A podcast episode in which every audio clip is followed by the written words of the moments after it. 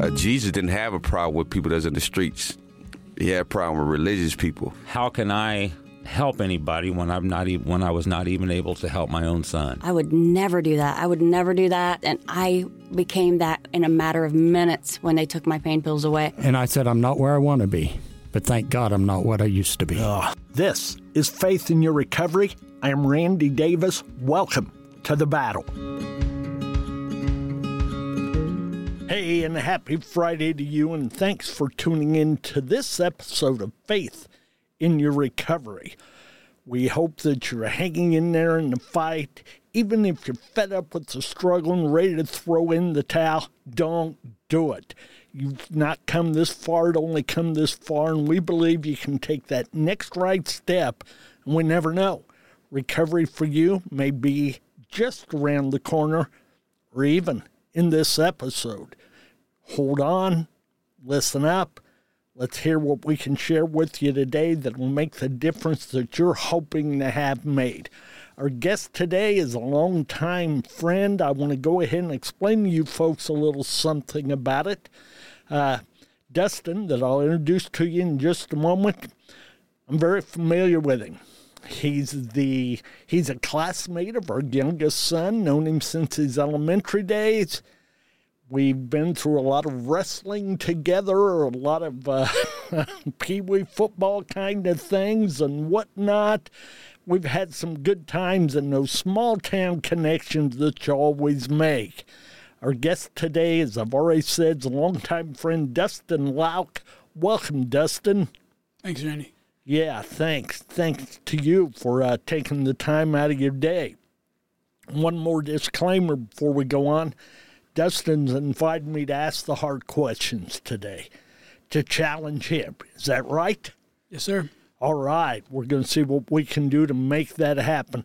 Let's begin, Dustin, by telling the folks who you are, what you are about today. We know you're deep into your recovery and it's continuing to grow and climb, and those days along with it. Tell us where you're at, what your career's about, your family life. Then we'll go back and we'll talk about the nitty gritty. Um, I guess that's that's really that's really easy to sum up. I think. Um, you know, w- when I showed up two years ago in Indianapolis at Harbor Lights, um, I was a burden to anyone and everyone um, that I was in contact with, and now today in my life, I I bring something to everybody's life that I touch. Um, my recoveries gave me purpose. I'm a better employee. I'm a better boyfriend. I'm a better father. I'm a better role model to um, two other kids that are in my life now, and um, all throughout the recovery circle I'm in, I, I think I would be. I'm a sponsor. I've got six or seven guys that I help through the steps of uh, the 12 step process I, I do. Um, Tell the folks about Harbor Lights. You don't have to describe it full fledged, but what was that experience like? First off, that's rehab center. You were there how long? Um, I stayed. I stayed 14 months. Um, you know, I, I did the typical. Um, my life's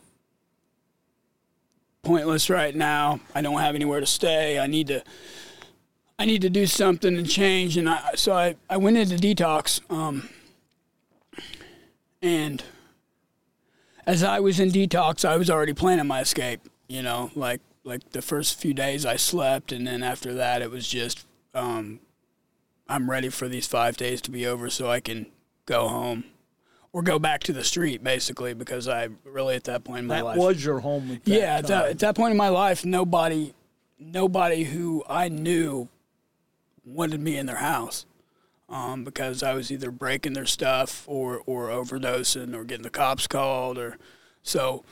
Um, You described yourself to me the other day as what was once a liability to everyone and Oh, yeah. everything, and now an, an yeah, yeah, def- definitely. I mean, I mean, there there was nobody's life I touched at the end of my addiction that that was better for knowing me at that point. You know, um, You didn't touch any lives in a positive way. I mean, I, I'm, I'm I'm sure some people would would would find some bit of light in me at that point in my life, but as far as me, I I seen no light. You know, I was a drain on society, on on my loved ones, on my kids. I, I remember uh, the Christmas before I went to Harbor Lights. Um, we went to my mom's, and I went in there, and and my little girl, my youngest daughter, she looked scared of me. How old, Dustin? Uh, she's 14 now. How old was she then?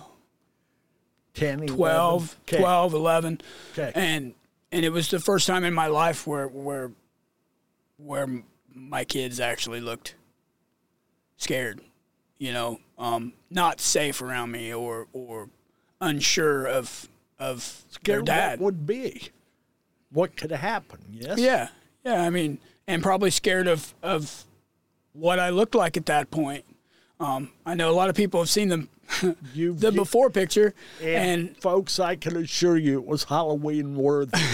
Okay, I love Dustin. He knows that we're good friends, but uh, it was not the person you wanted to meet in a dark alley or even in a lighted aisle at Walmart. Uh, it, he's come a long way. Go ahead. uh, you know, and, and I showed up at, at Harbor Lights in uh, a pair of a pair of uh, track pants, one shoe, and a ripped Incredible Hulk T-shirt. I opened my suitcase because I packed before I left, and I had half of a dress suit in there. Because I packed my bags when I was high. Yeah, it you wasn't going to be a good fit at that And- moment, and- was it? no underwear, or nothing, you know, and and that's that's how I arrived to this new way of life, right? You know, um, Harbor Lights was great. Well, let's let's tell the people some of those some of those moments that led you to Harbor Lights. Tell them about your addiction. What were your drugs of choice? How did that get started? Go back early. Tell them about the Dustin of the early years in school. Well, What kind of guy you were? you know, probably probably in on um, in an outside appearance, I probably looked like a normal kid, but um, inside, I was just I, I was lost.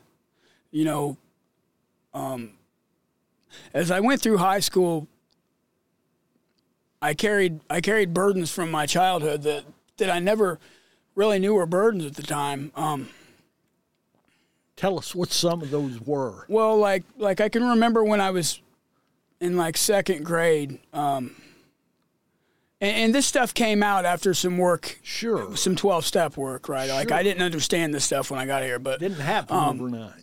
you know, one of my earliest memories of of of a resentment or a feeling apart was I think it was about the second grade in Mrs. Hoffman's class. Um, there was talk of me going to my own reading class because I was I was pretty smart, you know. I Um, know you were in the, and- the gifted and, and- talented back then. and but I was the kid that sat inside at recess and, and read books or folded or did origami, folded paper. Um, you know, I wasn't big enough to play basketball like most of the kids. I was I was small and I I really, really would have rather read. Um, so some kids would make fun of me, and they weren't being they weren't being malicious. It wasn't bullying. Nobody was being mean, but I took it to heart, right? Like I carried that with me my whole life. So my whole life I felt apart from everybody. So when I got in high school and you know, I was a four-year varsity wrestler. So I should have been a jock, but I didn't fit in with the jocks necessarily. Um, I was still smart, so I could have fit in with the smart kids, but I didn't really fit in with them either. The hoods were who I talked to, but I didn't. I didn't smoke and and drink so here I am all all alone again, right? Until I, I got out of high school and I Hunting for identity there with some group and yeah, and, and I just I, I can remember school just being really hard. Not the not the curriculum, just people. Um I got out of high school and I, I started doing cocaine. I jumped right to right to cocaine and and that was it, right? Like I, if I had a bag of cocaine, um, everybody wanted to come to my house. That- Everybody wanted to ride my car. Everybody wanted to hang out with me, right? So here I am. I finally have a group of people. Um, and at that point, I would say I probably wasn't addicted. Um, because I probably could have quit at that point. Um, and it just, it just progressed. Um, I went, I, I caught a felony conviction on cocaine. Um, did a year in jail, two or three years on house arrest. Stayed sober for a couple years, and then, then I dove into meth, and it didn't really take. Um, but when I when I started doing pain pills, um, that progressed really quickly. You know, because I couldn't I couldn't get up and go to work unless I had some, right? Because I would be sick from from opiate withdrawal. Um, so it progressed from pain pills quickly to shooting morphine, shooting um, IV IV opiates, um, and then you know towards the end it was it was heroin, pretty much every every day. So you went through most all of the all the drugs Yeah, that were yeah. I- available. I I, uh, I went through them all, and and don't get me wrong. On those days, if uh, at the end when I was shooting heroin, if I didn't have heroin, I would definitely do meth or whatever anybody had. Um, towards the end, you know what I've what I've came to find about myself was I I was never really trying to get high. I was trying to. It's it's not about the drugs. It's about how I feel. You know, it's it's not about the drugs are a symptom of me not being able to stand how I feel. You know, I went through I went through all my adolescent life uncomfortable, you know, um, apart from. And when I when I got into drugs, I escaped that. I changed how I felt, right? Um, until that didn't work anymore, right? At the end, that didn't work anymore because all I could feel was the guilt of of everything that of of my kids, of my wife, of the people that I've hurt along the way, of of all these things that have happened in my addiction that that that made it seem like I was this horrible person. And, and at that point, I believed I was. I was I was a horrible person, is what I believed. Um, through through the recovery that I work, I've realized that I wasn't a horrible person. I, I'm a drug addict. That makes us do horrible things and make horrible decisions. Um, but that doesn't define us. You know, um, and, and when I got into that, when I when I got into the, the cause of my addiction, the the diagnosis, it was it was it was mind blowing. Here here I was. I thought that I was just I was going to have to live with all this for the rest of my life. I, I'm I'm just I'm stuck here, right? Like I've done these horrible things. Um, I'm a piece of crap, right? No, I'm an addict. And, and until that point, I would have told you that's baloney. Addiction's not a disease. All you got to do is say no. But when I learn about the physical allergy and the mental obsession, you know, the spiritual malady, and I learn I learn about that stuff, and I and I understand what that obsession is. That obsession tells me that um, when when things are good, it'll pop into my mind. It's a good idea to get high. When things are bad, it's a, it's a good idea to get high. You know, and once that sets hold in my brain, I it's it's failure. You know, I'm doomed to, to use again unless I, I take a spiritual solution to cure the spiritual malady. Once the spiritual malady maladys cleared, the spiritual malady is cleared up, I get progressively better mentally and physically. So give us an example of that spiritual solution for you as you label it. Okay, so so if if if I if I can't handle life the way it is, right? If if if I get in traffic and these guys make me mad by going too slow because I think they should be going faster. If I go to the store and the line's out the out the door and I'm late for work because of it. If I and all these things just get on my nerves all day long. My coworkers get on my nerves all day long. My girlfriend gets on my nerves. My, you know, all these things get on my nerves, and I end up restless, irritable, and discontent. Right? I don't like my life. I got to do something to get rid of how I feel. Well, the spiritual solution says I start practicing not worrying about Randy, not worrying about the guy in traffic, not worrying about the guy at the fast food who screwed up my order. I, I worry about Dustin, right? I start I start changing how I react. So you take your mind off the problem and put it on yourself. Well- Is that accurate? In, in a sense, they were never the problem in the first place. The problem was how I feel, right? Okay. okay, I can either I can either make a vain attempt and try to change people in traffic, change people at the fast food, pe- Like people at the gas station. happen. I could try to change all these things, or maybe I can change how I see all these things. Gotcha. Maybe, maybe I can I can change how I view the world. Right, a new set of ideals and, and thoughts about the world. Um, and and that's when the idea of a higher power comes in. Right, God's will, not mine. My will says they should get out of my way because I'm Dustin Louck and I need to get to Anderson to do this podcast. God's will says, you're right where you're supposed to be. You're right where you're supposed to be. Calm down. Everything's fine. Take care of the moment. That's why, you know, and it, and it happened on the way here. I was, I was like, God, these, all these people are in my way. And then I said, no, they're not. We lay back.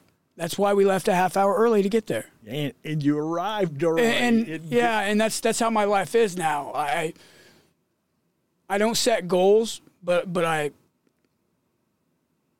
but I plan for success, right? If if I don't get it, that's okay. If if if this thing that I planned for to happen doesn't happen, it's okay because you know what? I know I I know I did my best. And and one of the biggest things I've realized is I'm enough. I, I'm enough. If if I'm not, if I'm not enough for my boss, I'm enough for me. if it's the best version of you, If it's the best version of me, I've? I've did what I've done today. If if I've worked and practiced moving my will closer to God's will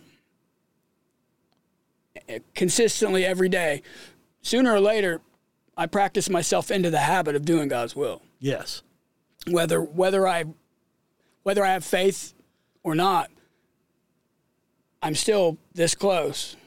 And with a little bit of with a little bit of searching and I make that connection with a higher power, then then I'm holding hands.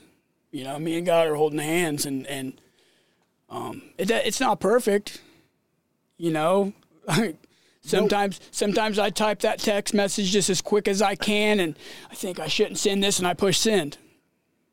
And then for the next 20 minutes, I'm arguing with somebody when I could have paused, ask what God God would have me do in this situation. let me let me throw something in here. That's wonderful advice, and not just for recovery. Certainly recovery. No, that's life. That's wonderful That's life. advice for life.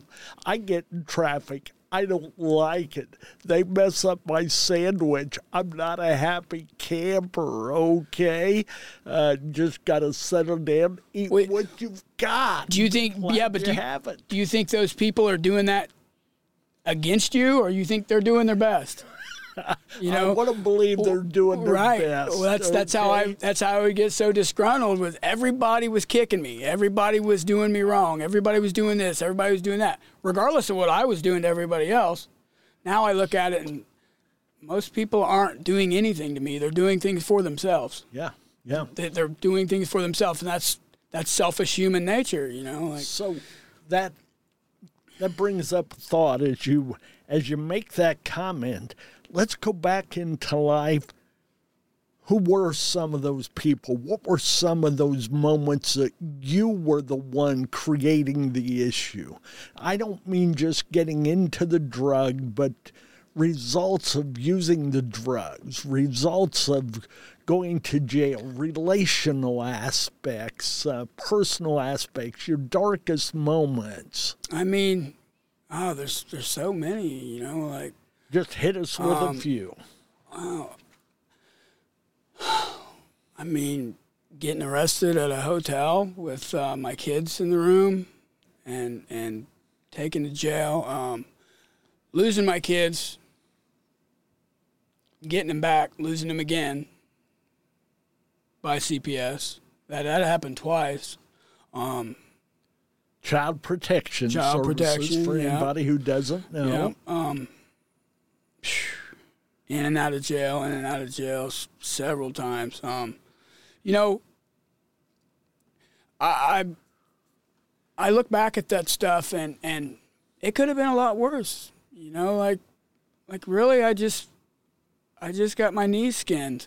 You know, I I really didn't. At the time, I bet you weren't thinking. No, at the time it was so unfair, and and they they set me up, and but I mean, As you look back, as I look back, you, you know, 2020 hindsight. I mean, there there was a time I I, I overdosed and um I remember waking up in the hospital as they was pulling the breathing tube out of my throat, right? I woke up and I saw my wife and and my brother and my dad, and my mom, they were all around me, and which was weird because my mom and dad were divorced. And I remember thinking, what's ever, what's everybody doing here, you know? And then when I realized what was happening, I looked at my wife and- I said, "Where's my money and my dope?" Straight out straight out of a coma straight out of straight off life support those were my first words you know and if that's not selfish It shows where your priorities were Yeah. at that point, Yeah, didn't know. it? and then you know there was there was a, a car wreck i was in you know um, um, my wife ended up a quadriplegic for about a year after that and, and passed away after that. Um, and she went into the hospital. On the way to the hospital as they were lifelining her to methodist my mom was picking me up at the hospital and she's like well, are we going to indy? And i'm like no i need to i need to go to the trailer first and, and change clothes. But i wasn't going to change clothes. I was going to get another one in me before i left. Um, and as she's in the hospital fighting for her life i'd stay for a day or two and then say i needed a shower and go home and get high then i'd stay home two days and then i would come back for two days stay home three days come back for two days stay home a week and before I knew it, I hadn't been back to the hospital in, in two months. Um, and that's just that's another example of just the selfishness we, you know, the that self-serving nature of what an addiction does. You know, it just turns us into selfish creatures. Um, there, wa- there was this thing. There was this thing on Facebook the other day that said ten million dollars or or go back in time and fix your mistakes. And initially I was like ten million dollars, my life's great right now. You know? Um yeah, there was a lot of people that were hurt in the process, but now seeing who I am now, I don't think they mind what we went through. But then there's the one person, right, my wife, that that that's gone. And and it was this dilemma in my head because I'm going, and, and I know I've accomplished something because I'm going, I, I should fix that. But it wasn't. There was nothing to do with the 10 million that was bugging me. It was the fact that if I fixed that, the people I'm helping now, I might never meet. Okay. You know, so it's this dilemma. Can I can I go back and fix one thing without changing everything I'm doing now? And and It's not a matter of what was the most important because she certainly was. But the idea of others you would not have been able to touch, sure, you'd love to have her back Yeah. and everything. That's not the question here, folks, and we're not being naive to that. But the the other side of that coin, the ones you have touched and made right. and would I be sober if I did? Y- You know, like How long have you been sober, Dustin? uh, two years, March fourth. two years, March 4th. Congratulations. They say that one in ninety nine people make it into one in ninety nine true alcoholics or addicts make it into recovery. Um, four out of ten stay sober anything like a year, and then the the percentages just go down from there. I'm sure. So um, You're I'm doing doing- I'm doing good, The you know? numbers. you know, I, I, I do a lot for my recovery. I, I stay busy. I I, you know, I, I speak whenever I'm asked to. I I try to try to take some other guys through the step work. Um, Why? I know there was a time when you joined us at Jay County High School and spoke to the students there at A Better Life, Brianna's Hope. We take pride in getting to go to schools and speak. Well, we take three or four individuals who have been there, done that, and have the scars to prove it. And you made a comment at that time. I'm going to remind you of it, but it's, you know, I know what you meant by it, but it has stuck with me. You re- shared with the students there how you recall losing your voice as a young person. Uh, do you recall that? Yeah. Go ahead and explain that to folks what you mean because you're not the only one. And this is not to do damage to anybody, but to tell the story. You know, when I when I was growing up, um, I would, you know, uh, uh, during that interview or during that um, speak thing we where we spoke, um, I I made the comment that my mom and dad were both alcoholics. I grew up in an alcoholic household, um, and I, I would watch my mom and dad fight, and my my dad beat on my mom, and she would always ask for more and and I learned at a very young age to shut my mouth. Um, and somewhere along the way, I, I lost my ability to speak up and and and be heard. Um,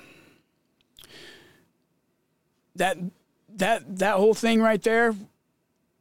When I heard it, I listened to the the thing from On the high school the other day. I, I listened that, to it, and as soon as I heard that, I thought, oh, oh, that sounds so horrible talking about my mom and dad like that and then I was like, you know what? That's how I seen it. That's I'm not to I'm not to be sorry for how I felt growing up. That was your take as a young child. Right. Um, Regard- and I and I carried that, you know, uh, um, that that probably added to my backwardsness, you know, and, and I lost my voice as far as being able to speak up, and and when you do that, when you don't have a voice, an empty mouth doesn't, or what is how do they say it? An empty, a closed mouth never eats, right? Um, you miss out on a lot of things just by being scared to ask. Um, So, And how did you gain your voice back? How did that come? I mean, I'm still I'm I'm still quiet. I, I know it probably doesn't seem like it in this setting, but this is this is something I'm very passionate about, and I can't screw this up because it's my story. Um, I, I learned that. I mean, I have to. I have to open my mouth because for me to get resentful, for me to hold hold feelings in,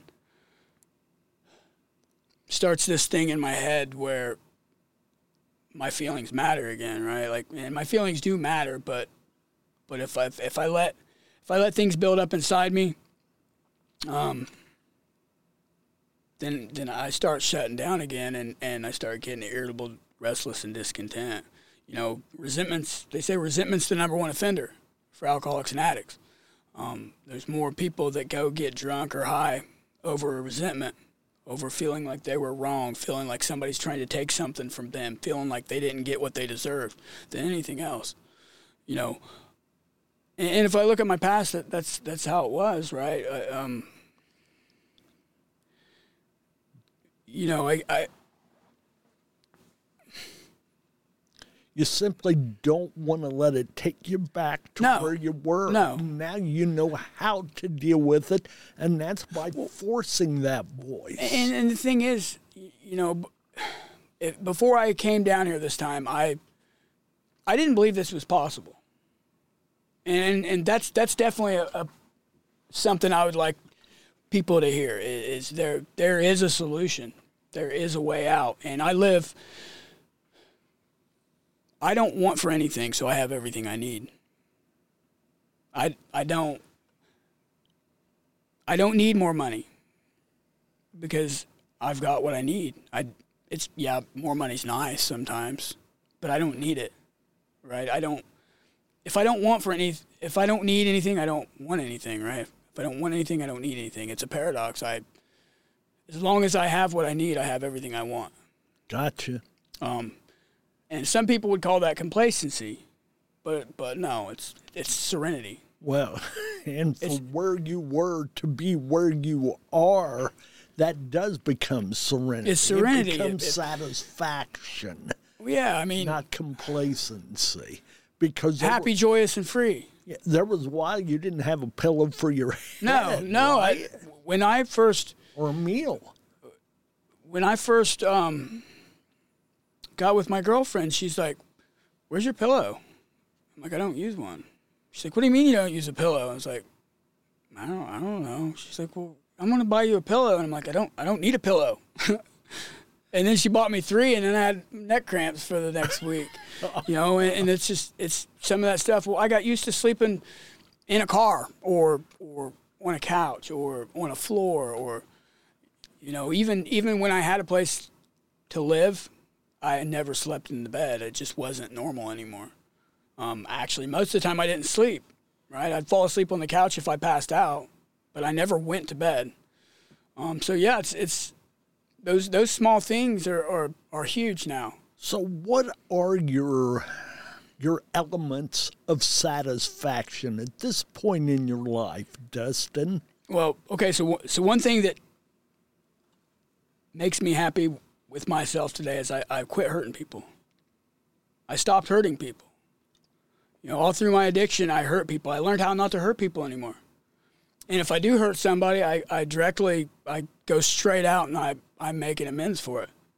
I don't I don't carry that guilt no more. That's the first, the first thing on your mind when I ask that. Yeah, I, d- I awesome. I don't hurt people anymore. That says something. um, That's part of your own pride issue because I don't have to feel bad, guilty, or anything else Right. with it. And that's awesome. and, and you know through through working with these other guys you know I, we'll go through a fourth step with them and i'll i'll learn Tell what the folks what fourth step Um, is a fourth step for inven- who doesn't know. inventory is where you go back through your life and you you you make a list of um, of resentments you've had at people um, of people who have hurt you um, you make a list of your fears. You make a list of people you've harmed. And then you sit down with another person and God and you you talk about this list. And what what you'll find out in this list is most most of these resentments um if you just if if you would have took some time and tried to understand the people that did them to you. You you would have seen that they they weren't trying to hurt you. They were they may have had their they were own they, hurts and they got their own hurts and that's the way you know, it was hurt, coming hurt out. people hurt people. Exactly. loved people love people. Um you know okay so i was working at second helpings um and my mom had posted this.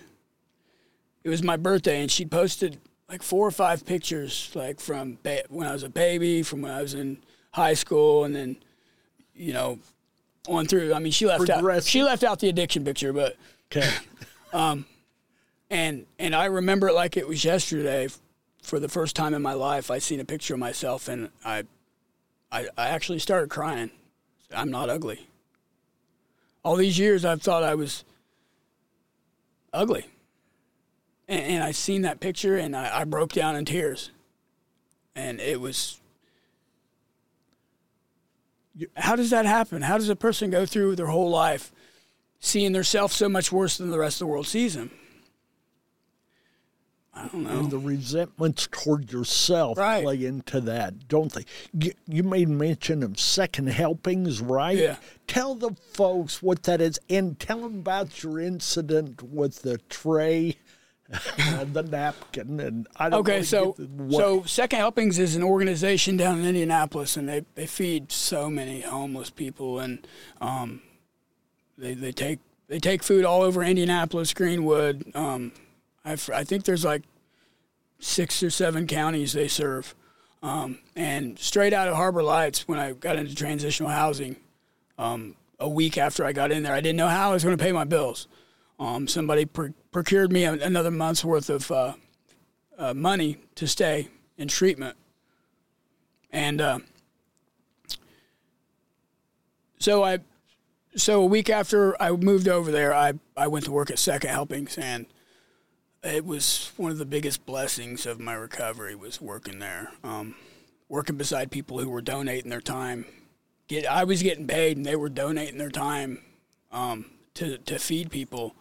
Um, and there there was this one incident where this lady came up from the front, or she came up from the back, and she looked like she was disturbed, right? And I said, "Ma'am, what's wrong?" And one of the other guys working there is like, "Oh, she lo- she thinks she lost her wedding rings in the trash." She, he's like, "I went back there in the dumpster and looked." or and looked in the dumpster, but it's full of trash. I'm not getting in there. And I looked at this lady and I'm like, well, we'll go back there and look, ma'am. So I go back there and I climb in the trash can. And I start looking and I look for about, we was out there about an hour pulling trash bags out and ripping them open. And um, she's like, honey, we're not to find them. I'm, I'm just to go. And I was like, well, I'm sorry. You know, we tried. And she got in her car and left. And I climbed out of the dumpster and I was, I went inside and I looked around the kitchen and um, no no rings anywhere, and um, I thought, where could they be? You know, for some reason, I just had this feeling I I was supposed to find these rings. Can't stop. As soon as she said it, I I knew I was supposed to find these rings. So I I thought maybe maybe the temp workers threw a a trash bag in the recycling dumpster. So I go out there and I I open the lid to the dumpster and, and all I see were uh, big big cans in there. So I shut the lid and I I walked back and I buzzed myself in and as I'm opening the door I hear this voice says, You said you were gonna look. It was it, it just hit me like a, a rock and I was like I had my hand on the door, I held it held open. You said you were gonna look. So I, I shut the door and I walked back to the dumpster and I opened it and I climbed in the recycling dumpster and long story short, I started ripping bags open in there, and I was covered in spaghetti sauce and food garbage. Not a and, pretty picture. yeah, and, and in the bottom of that recycling dumpster, I pulled out a bag, and it had the biggest, heaviest wedding band set I'd ever seen in my life.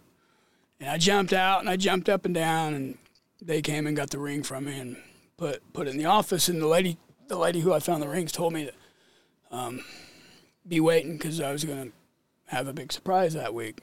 Well, I went to, and come to find out, she was like one of the leading donators to Second Helpings, and she was a board member, and so she was pretty big, a big deal. Um, so she came in, and long story short, she she ended up giving me some money. Well, I'd been struggling because I was spending so much money in Ubers to get to work that I couldn't save money to get my own car, um, and she ended up helping me out with that for finding her rings. And as I walked away from her, I said, I said, Elaine, I said, hold on a second, I want to talk to you about something. And she walked back. She's like, what is it? And I said, just so you know, um, a year ago you would not have got your rings back. She's like, what do you mean? And I got to, I got to give her my story and explain to her that I was a heroin addict who had made made their way down here to to treatment and uh, that this was one of the most spiritual jobs I could get at the at the time, and and that that I was doing good, and you know that that that led to me getting a car, which led to me.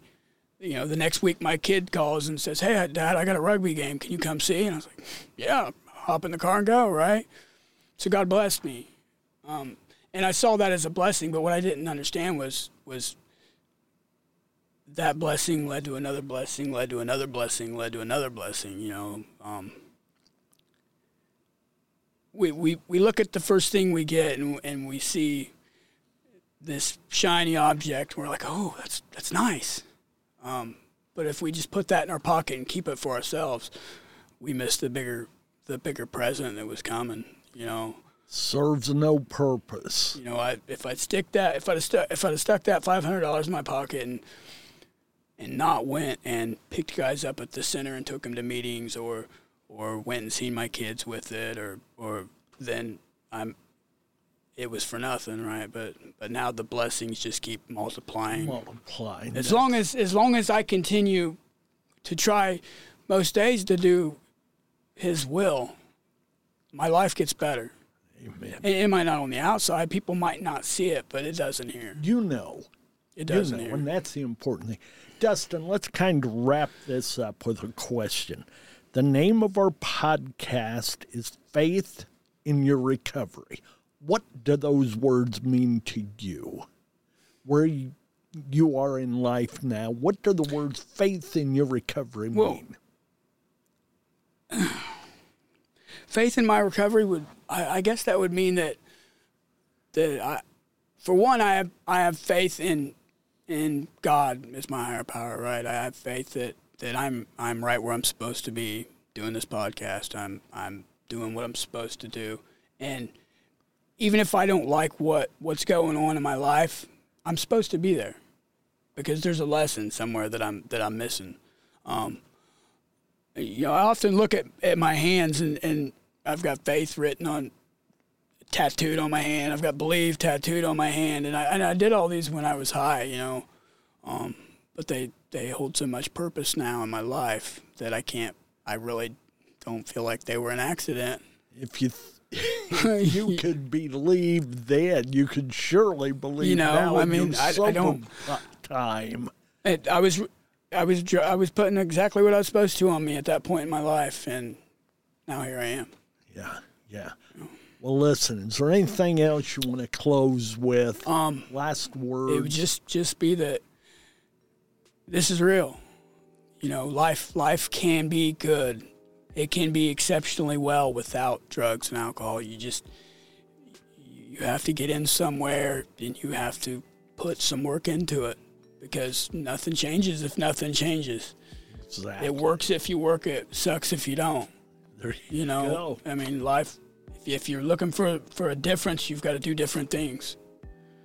Well, listen, we want to invite you folks to contact us at info at ablbh.org and maybe we can help you take that next step or a podcast at podcast at ablbh.org.